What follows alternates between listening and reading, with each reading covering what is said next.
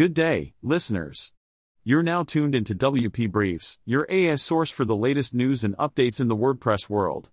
Today is Friday, 4th of August 2023. To start with, WordPress is paying tribute to contributors who have passed away throughout the years with a new memorial page called WordPress Remembers. This page serves as a tribute to code and community contributors who have made a lasting impact on the WordPress project. It provides links to their profiles, external blogs, and memorial pages.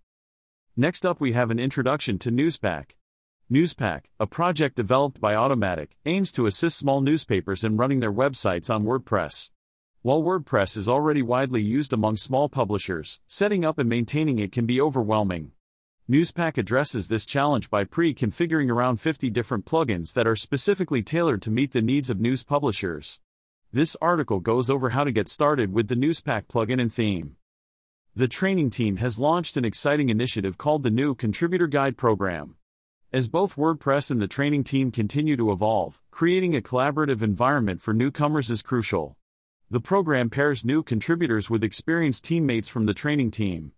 This ensures that newcomers receive guidance and support throughout their journey of contributing to WordPress. In AI related news, the CEO of Brainstorm Force, Sujay Pawar, along with WordPress influencer Adam Preiser, have introduced ZipWP, an AI powered platform designed to simplify website creation. ZipWP empowers website creators by swiftly generating fully functional WordPress websites based on simple text descriptions provided by users. Leveraging artificial intelligence technology, ZipWP crafts captivating website designs along with persuasive copy and relevant visuals in just 60 seconds. Finally, we have the WordFence Vulnerability Report. In the past week, a total of 64 vulnerabilities were disclosed in 66 WordPress plugins and 3 WordPress themes. These vulnerabilities have been added to the WordFence Intelligence Vulnerability Database. It is recommended that website owners review this report to ensure their sites are not affected by these vulnerabilities. If you enjoyed this episode, please tell your friends.